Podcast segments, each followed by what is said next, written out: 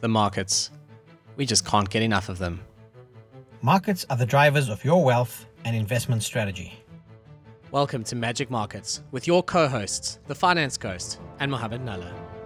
Together, we have more than 25 years of combined experience in the markets. In addition to our weekly free show that you know and love, we have now launched Magic Markets Premium, a weekly show for our subscribers in which we give detailed analysis on global stocks.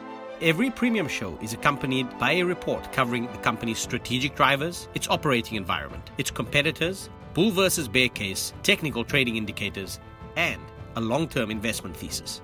At just 99 Rand per month, we are committed to making institutional level analysis affordable for all investors and traders. Visit magic markets.com to go premium and unlock your full potential in the markets. Welcome to episode 85 of Magic Markets. Mo, you are still in Joburg. As confirmed, we just recorded Magic Markets Premium and the Hadedas got stuck in halfway, which is proof that you are there. So we'll see if they join us on this episode. And they will be our only guests today if the Hadedas do pull in, or perhaps my cat. Uh, it's uh, just me and you today, and I'm looking forward to discussing some macro stuff. And then certainly some of the things we've seen out of Magic Markets Premium recently, you know, we cover these global stocks every week, and it's amazing to see the trends coming through these US companies. And we're heading into a very busy couple of weeks of earnings. So there's going to be loads and loads of news around the US market. Super topical from a macroeconomic perspective. There's a lot going on out there. Yeah, Ghost, always a pleasure doing this with you. And, you know, so- sometimes it's nice actually not having a guest. No disrespect to our guests. We love having you guys on. Uh, but sometimes we, we take stock of what's going on in the market. You know, what are some of the themes we've picked up in Magic Markets Premium. For our non subscribers, you know, it's a real pleasure to try and share some of those insights with you. And you know, hopefully something there resonates with you. Hopefully you see the value in terms of taking what we discuss here and interposing that into your own assessment of how you view your own portfolio and stocks. It's all part of the knowledge building, putting in the right foundation. So, Ghost, I like doing that because when we discuss this, it's a live discussion. We're talking about this. And it also helps me crystallize some of my own thought process. Um, I want to say something about the Hadedas though. I think that's really the sound. They, they're like laughing at us as the market sells off and we've got all of it's like Hardida, you know, like terrible impersonation there. But, you know, if we don't hear them, maybe it's a sign that markets might stabilize because it's really been a terrible, toxic couple of months. It's been difficult. Uh, we know you, the listeners, like us, are living through this market. We know it's been really tough. Uh, and this is when the rubber really hits the road. This is when you kind of shine through in terms of putting in place the right habits, the right tools to assess and build your portfolio for the longer term. So in fact, these are the times that separates the wheat from the chaff. This is what really makes great investors over the longer time. Looking forward to unpacking the macro picture and then how that plays into what we found in premium as well as how we're viewing stocks going forward. Oh, there's a lot going on there, right? Inflation in the US is absolutely flying. There's stuff going on with the yield curve. We're seeing commodities do interesting things. Copper's taken a huge knock, which many see as a bit of a sign of a recession. You know, gold has taken a huge knock, which many see as inevitable, really, or certainly that's what I see it now as. Um, but uh, from your perspective, Mo, I mean, you're the macroeconomics guy out of the two of us. How are you thinking about what's going on, on out there, and what are some of the key metrics that you think are important for our listeners to know off the top of their heads?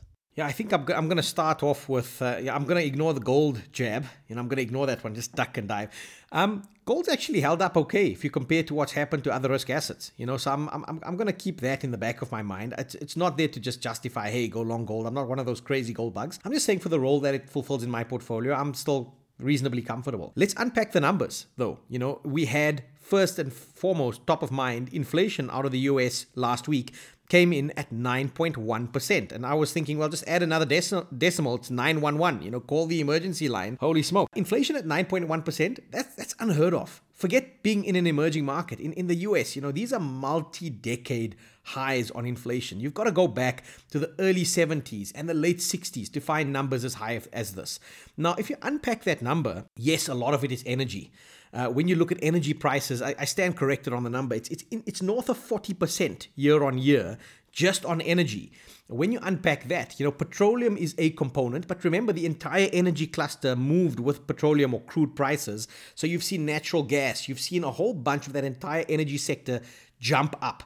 And that's contributing to this sustained and higher inflation because energy through transport filters through into generalized inflation. So that 911 number, 9.1% inflation in the US is big.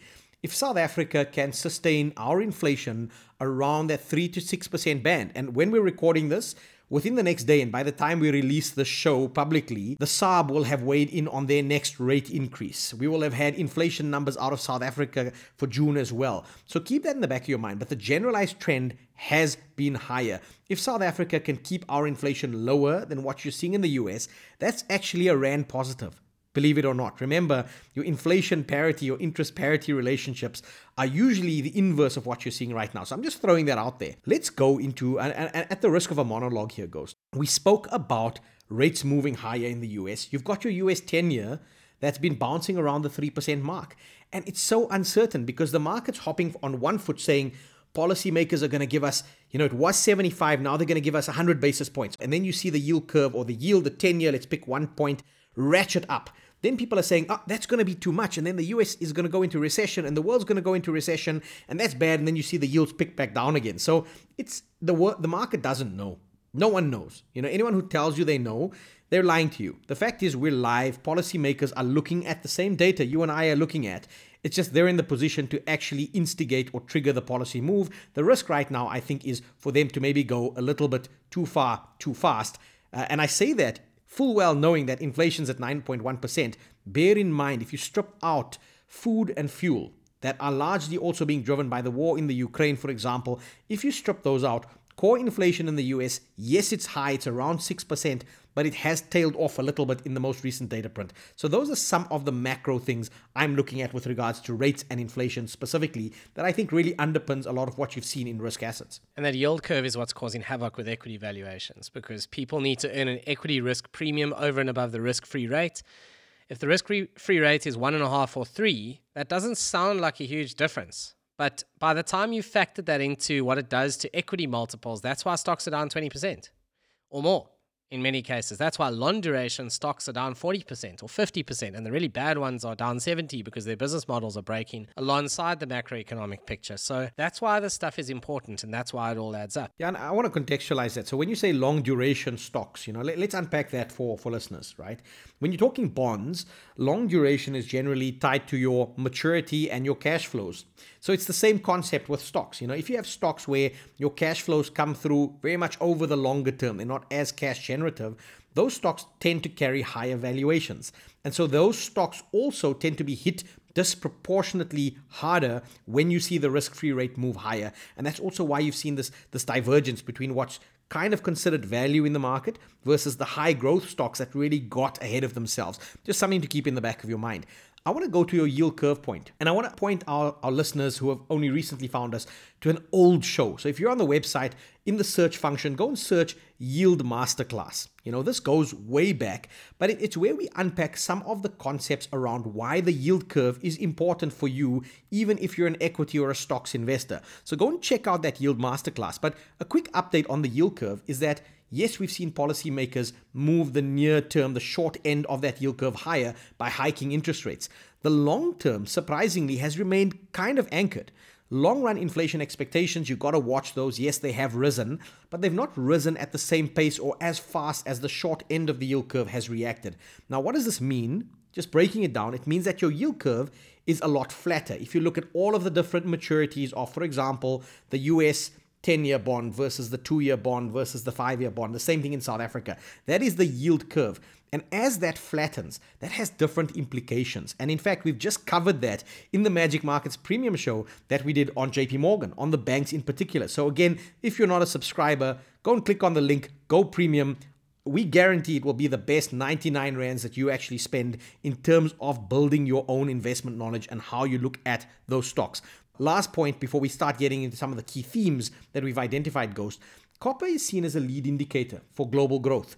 And we've seen copper prices come off very sharply. We've seen the whole commodities complex, which got very built up, start to curl over, with the exception of energy. Energy has been, again, you know, tight supply in the market. It's curtailed by ESG factors as well. We won't go into that detail right now.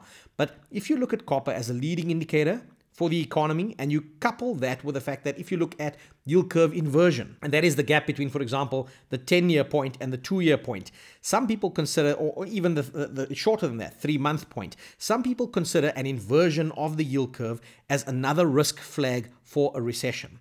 Uh, do I think we get a recession or not? It's a big question. I think it's a moot. And the reason I say that is technical definition of a recession is two consecutive quarters of negative growth.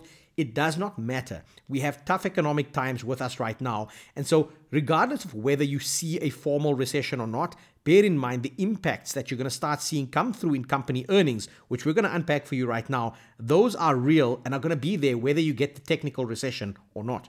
Mo, related point, and we're doing JP Morgan literally this week in Magic Markets Premium, as you mentioned. By the time this show goes live, that show will also be available for our subscribers and for those who are, you know, willing to give it a bash and, and see what's inside Magic Markets Premium. So, capital buffers in banks, it's a really important point. It's linked to macroeconomics, actually, because it's effectively set by the regulators. And it's actually really interesting at the moment because they are turning up the heat on the US banks. They are making them hand on to more capital, which hurts a business like JP Morgan. It hurts all the banks actually because they're now forced to hold more equity. And this brings return on equity down because they can't just go and magically create more money, you know, in their business. They're simply having to fund it with more equity than debt. So this brings return on equity down, but it also makes them a little bit more nervous to invest in what's called risk-weighted assets. So it makes them you know, change the asset mix, and that can have unintended or perhaps intended consequences like fewer mortgage originations, for example, depending on how that gets uh, measured. So, I guess my question to you is Is this a way for regulators to actually take some liquidity out of the system in a slightly hidden way, perhaps not as bluntly as increasing rates, for example. You know, what is the impact of this on banks typically in, in the context of the JP Morgan show that we're, we're about to release, basically? I think it's an excellent question, Ghost. And I think for those of us that have been in finance and banking for some time, you know, we, we've been aware of, you know, since Basel came about, and Basel's the regulation that governs, you know, how much capital banks need to raise. Uh, and post financial crisis, there's Dodd Frank, there's a whole bunch of regulation that's come in. I'm not going to go into the detail of the regulation, but what's actually happened is that policymakers have these macro prudential tool sets. So it's not just moving policy rates, they also get to determine how much capital banks need to hold against specific types of risks on their book. Now, we'll call it specific types of risks, but if you're a banker, you're looking at your mortgage product, you're looking at your credit card product, your autos. Uh, for example, something like prop trading or proprietary trading at banks was deemed exceptionally high risk uh, post the global financial crisis in 08. And as a result, the cost of capital on those activities and sometimes private equity activities became so punitive that those businesses actually got spun out of the banks into little cottage industries. So keep that in the back of your mind. It can have a big structural change on how business is done. Going back to your direct question, Ghost, is this a policy tool to suck liquidity out of the system? You bet your bottom dollar it is. And it might not be as obvious as, hey, we're moving the risk free rate up, hey, we're moving the policy rate. It is a tool that the broader economy, the consumer in the street may not understand, but it filters through the transmission mechanism of financial institutions in how they allocate capital. So, absolutely, yes, this is pulling liquidity out of the system. It's tightening the market, but also, maybe wearing my tinfoil hat here, a little bit of conspiracy theory.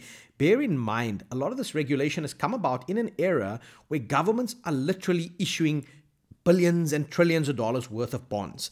And those bonds are risk free rate. They are considered high quality liquid assets. So if you need someone to buy your bonds and you're a government, hey presto, what do you do? You regulate your banks, you make sure they've got to hold a whole bunch of capital. And what do they hold that capital in? Well, they hold them in high quality liquid assets, which are government bonds. So you create the buyer for the debt that government's effectively going to be creating on the other side. That's a macro dimension that might not be politically palatable, but you bet your bottom dollar again, that's what's effectively the end result. Tinfoil hats, Hadedas, uh, definitely going Mr. Bones here. Mo, we're gonna have to send you back to Canada as soon as possible. But no, I mean that's completely that's completely right. I think there's a lot going on in the background, and and yes, at the end of the day, as the banks stop lending, then the knock-on impact becomes quite severe in industries like real estate uh, automotive, you know, anything that requires debt to buy it. In a time where money is cheap and plentiful, it gets fueled by that. And when money is not cheap and plentiful, then it gets put out by that effectively. Ghost, that's a phenomenal point. And I think now's really the time to kind of leverage off, you know, what are some of the themes that we're actually seeing emerge in Magic Markets Premium? You know, this filters through the financial system, it changes consumer behavior. And consumer behavior then changes how corporates react to that in terms of their own strategies. So maybe let's unpack, I would say, the top five of some of the key themes that we've unpacked. And this is important. It's across sectors, it's across companies in different sectors. So this really becomes quite important in framing where you want to invest and how much you pay for some of those investments. Ghost, why don't you take our listeners through some of the key stuff that stuck out for you? Yeah, so from our side, something that we've seen in US consumer is the concept of direct to consumer, so D2C. And I mean, Mo, we both worked for a long time in banking, you for longer than me, because I also did a couple of years in retail. So I was very lucky to be able to actually see some of this in the back end at least. And it really is incredibly interesting. So the whole push behind direct to consumer is to capture the full margin. I mean, it's it's pretty straightforward, right? If you're Nike and you manufacture a pair of shoes, if you sell that to Footlocker and Footlocker sells that to Mo, then you know, Footlocker made a margin from Mo and Nike made a margin from Footlocker. But if Nike sells it directly to Mo, they get the entire margin. And they can even undercut Footlocker actually and offer special deals and encourage you to be a loyalty member and get the data on what you like. Whereas if you just walk into Footlocker and actually buy the shoe, Nike knows nothing about you. So direct to consumer is wonderful for a number of reasons, capturing the full margin, data mining, owning the customer experience, making sure they have a great experience. Someone walking into a Nike store, you know what brand experience you are giving them. But someone walking into a Footlocker store is not just getting the Nike brand, but all the competing brands as well. So it's not just Nike. We did Levi's in Magic Markets Premium last week. They are following a great direct to consumer strategy as well. And importantly, this doesn't just mean selling you jeans on an app. It means the corporate owned stores as well. If you walk into a Levi's store, that falls under direct to consumer. So don't mistake direct to consumer as being equivalent to online sales. That's not true. It's also the bricks and mortar stuff. It just means owned by the manufacturer. So they capture the full margin from creating it in the factory through to actually putting it into your hands in a shopping packet. And one of the companies that we covered previously on Premium is Lululemon. And they are the ultimate example of this space. Their business, which uh, started out really as yoga wear, but actually created the athleisure market. They basically created this category of you know wearing comfortable clothes and it almost being quite trendy and, and upmarket. They built that whole business as direct to consumer from the start, and Lululemon is one of the very best retailers we've looked at so far. I think in Magic Markets Premium. There is a downside though. As much as you get a nice high gross margin, you also need to look out for the operating margin in some of these players because it's expensive to run direct to consumer. You capture the full margin, but you're also capturing the costs of owning a store, for example. And that comes with return on capital considerations. It's expensive to roll out stores, it requires a lot of capex. And it also means you tie up cash in inventory. So that's another point I want to raise from the Levi's show is Levi's free cash flows have taken a real nosedive because so much of the cash right now is being tied up in inventory. And yes, that's a function of supply chain pressures as well, but it's also just a function of owning the retail outlets. It really does put pressure on cash. So I think what I enjoy so much in Magic Markets Premium and the moral of the story here is it's not just great for your investment portfolio, but it's also a wonderful way to understand business models. I think we've covered enough retailers that if you just worked through the retail shows alone, you will come out as someone who would be able to have a dangerous conversation with someone who's worked in retail strategy for 10 or 15 years. I can confirm that because I've been there and I know what the stuff is. So it's, it's one of the things that just excites me about premium is the amount of time we spend on the business model, not just on the financial stuff. Yeah, Ghost, I, I want to leverage off that point because we, we've covered the likes of Walmart, which listeners will be familiar with. You know, that's a global brand. We've covered the likes of Costco, which listeners might not be familiar with, but that's very similar to Makro, except it's not. And if you want to know why it's not, again, go and subscribe. You know, we've got all of these interesting nuances where you might just see big box retailer and there are nuances underlying this that are tied to some of these points. You know, different players will approach their supply chain differently. Different players will approach their inventory management differently. They approach their D2C, as you mentioned, differently. And I think all of that's what comes out in the mix of we can talk about macro until we're blue in the face here listeners need to understand how do I take the macro stuff? How do I listen to the news and see what's happening with rates and what's happening with supply chain? And you know, this is what's different in the economy. How can I take that and turn that into an investable insight? How do I take that and turn that into business intelligence that might be useful to me as a business person in a related or even an unrelated sector? So, again, this is a shameless plug for why you should go and check out Magic Markets Premium. I give it a shameless plug because I honestly think it's the best value you're going to find. I find value from it and I'm an investment professional of multiple years. We've spoken to hedge fund managers, we've spoken to just general business people that are out there Go and check it out. I want to move from that, Ghost, into some of the key themes because we're now going into a very earnings heavy season in the US. In fact, as we're speaking right now, post close, we're going to get Netflix. I'm still holding that can because I'd bought it before we covered it in Magic Markets Premium. Uh, no surprises there. If I'd listened to Magic Markets Premium, maybe I wouldn't be holding the can. But there's a lot of stuff going on. There's a lot of cost pressures that are coming through. There's a there's the, the supply chain stuff that's coming through as well. And I'll start off here, Ghost. You know, something that we've spoken about on this show is we've spoken about inflation. So I'm going to circle back to that and say what I'm watching is businesses we've seen have been facing labor cost pressures. They've been facing this, this wage price spiral, is something I'm watching from a macro perspective. Labor thus far has been able to demand higher salaries. If that filters through into sustained high demand, it's okay for the top line, but that's going to come through in terms of the prices that get increased again. So I'm watching from a macro perspective for something like a wage price spiral, which is very front of mind for me. And not just wages, Mo, but all expenses actually, because it just is such a knock on effect. And one of the things I'll be looking for is this concept of jaws and especially negative jaws. It's actually a banking term. It doesn't seem to make it outside of that sector, but it's useful in any analysis. And jaws is just the difference in growth rate between effectively your net income and your expenses. So if your expenses are growing faster than your net income, guess what? Your margins are going the wrong way. Simple as that. And a lot of negative jaws is happening right now. It sounds like a shock, and in negative jaws, maybe it is a bit of a shock because if that keeps happening, your margins drop, your profits drop, and guess what? Your share price is going to drop as well. So I think there's going to be plenty of negative jaws coming through.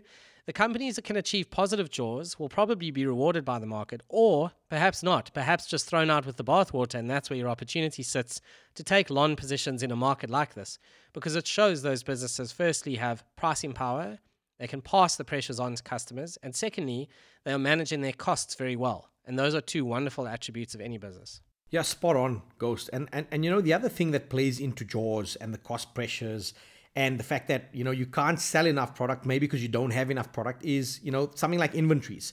And we've covered this for me on supply chain. You know again for listeners that have just found us we brought in an expert uh, the ceo of dhl eastern europe and he came and he spoke to us about supply chain. So again go into the search bar on the website and search supply chain and you'll find that particular podcast. This is one that sits outside of premium so you can you're free to go and listen to it if you've missed it. But why am i raising this now is that supply chain, I'm not talking about the near term impacts. I'm talking about the long term strategic impacts. What does onshoring mean? What is that? Which industries are going to onshore to the US? Is it just the US or is it also associated allies? You know, if you if I try and blend this into the macro story, we had Joe Biden flying to see Saudi Arabia and he met the crown prince. Remember, he made this part of his campaign speech to say Saudi Arabia will become a pariah state. And guess what? The world shifts underneath your feet. Now you've got an energy crisis, and the US president flies to Saudi Arabia and fist bumps with the crown prince. So, what does that actually mean? Does it mean that supply chains get onshored but to the US and their allies? Uh, what does it mean in terms of which industries should we be investing in? Because it's not necessarily just the ports and the logistical pipelines and so forth. If you look at, I read something fascinating about energy. And if you're looking at the energy transition that's happening globally, what about the stuff that's downstream? The stuff like who manufactures the transformers? Who manufactures the transmission lines? That's where the value comes about, even in Magic Markets Premium, because it might not be the stock that we're covering. It might not be the headline stock.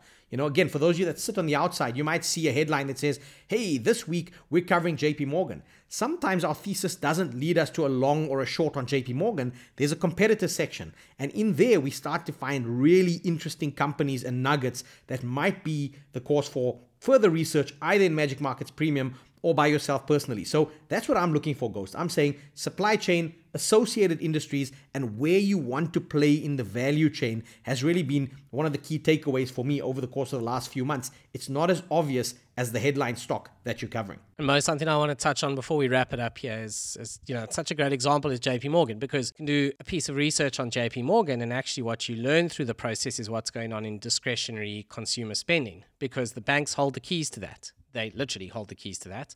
The money flows through the banks, so they know. They can see it themselves and they'll report on this. Not all of it, obviously, they don't give you all the details, but they give you enough to be interesting. For example, they talk about how dining and travel spend is up massively year on year.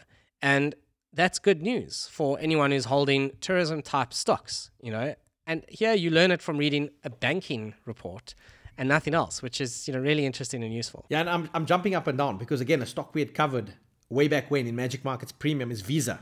So again, when you read through the bank's earnings and you read where the activity is stronger and where the activity is weaker, that's going to lead you to an investment thesis on should you still be optimistic on Visa or should you be pessimistic on Visa. So the value comes through in that mix, and that's the reason why I Ghost I'm gesturing you to you wildly is that Visa, incidentally, is a stock that from when we covered in Magic Markets Premium is actually gone up marginally, while the rest of the market's actually gone down 20 to 30%. So sometimes the value is not just in where you want to buy or where you want to sell. It's also maybe where you want to hide as the economic cycle moves around you and upsets the apple cart. Mo, two more points, and then I think we need to call it a week. So the first one is we've recently introduced an annual package for Magic Markets Premium. So those who want to, uh, you know, it's not often that you get a guaranteed return, but here's one for you. You pay for 10 months and you get 12. So that's a guaranteed, uh, guaranteed little return there. You get two months free on your money. So that's 990 bucks for effectively the year, or you can carry on at 99 Rand a month if you would prefer to just see how it goes. That's completely fine.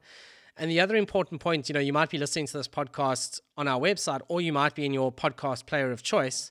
And one of the cool things with Premium is every single subscriber gets a unique RSS feed link that they can use to subscribe to the show in your podcast player. So obviously you won't find the premium show in your player right now because otherwise you can get it for free, which isn't a great business model for us. But once you are a subscriber, you can basically add it to your podcast player. Unfortunately, with the exception of Spotify, they don't allow this.